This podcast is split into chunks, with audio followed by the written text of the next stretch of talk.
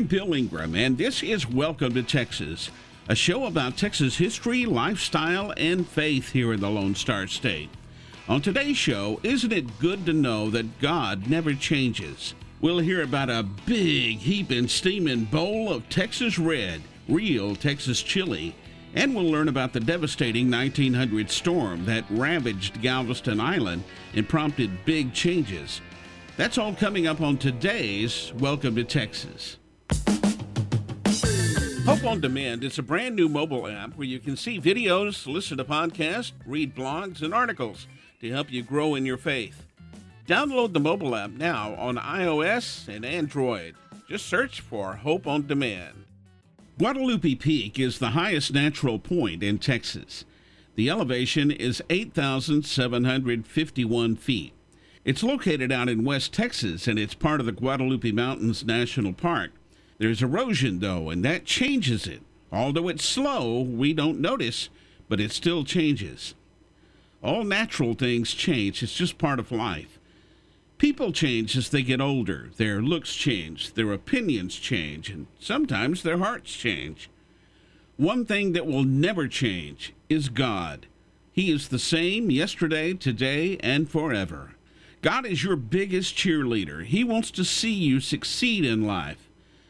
God will lead you and guide you to better change in your life if you let Him. With all the news of today, it's easy to be very discouraged. Don't let the world get to you. You have God. He wants you to come to Him, lean on Him, trust Him to help you through troubled and discouraging times. And, He wants to celebrate with you in the good times. In Psalm 34, verses 17 through 19, it says, When the righteous cry for help, the Lord hears and delivers them out of all their troubles. The Lord is near to the brokenhearted and saves the crushed in spirit. Many are the afflictions of the righteous, but the Lord delivers him out of them all. And in John 16:33 it says, I have told you these things so that in me you may have peace.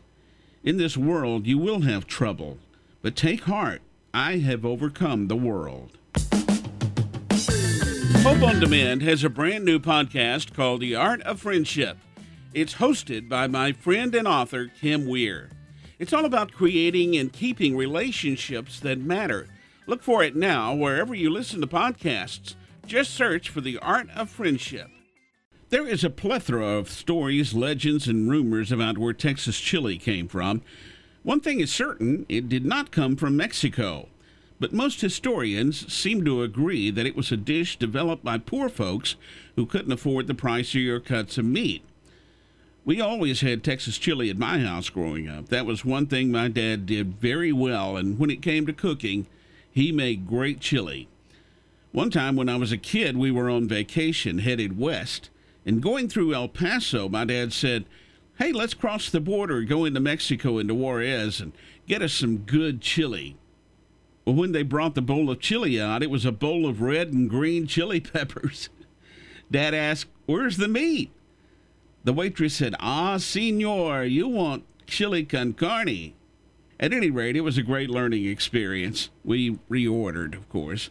There are different versions of chili all across the world. Now, real Texas chili does not have beans. However, if you're a true Texan and you don't want to break Texas code, and like me sometimes, you can put beans in your chili, but then you call it Tex Mex chili.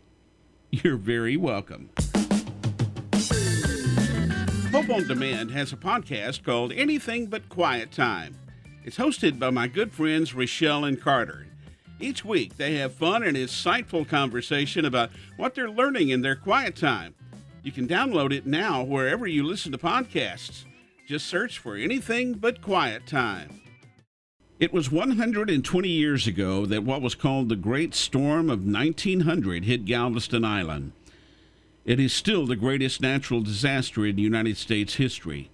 The 1900 hurricane was a Category 4 storm with 145 mile per hour winds, and it took aim and made a direct hit on Galveston Island September the 8th and 9th of that year.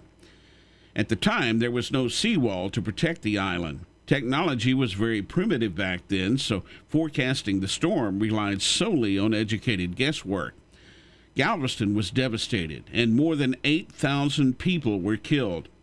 In September 1902, construction began on the Galveston seawall, and the first three mile section was completed in 1904. Then from 1904 to 1963, the seawall was extended to 10 miles long. Also, after the storm, the island was raised anywhere from 3 to 17 feet. Still today, you look around the island and you see all those homes that survived the 1900 storms, and of course, all the storms since. I asked a Galveston historian once about the three foot fences around some of those old homes. She explained that they only raised the houses, not the fences. Those fences were originally six foot high. Up until that storm, Galveston was the big city on the Texas coast. After the storm, many people moved inland to Houston.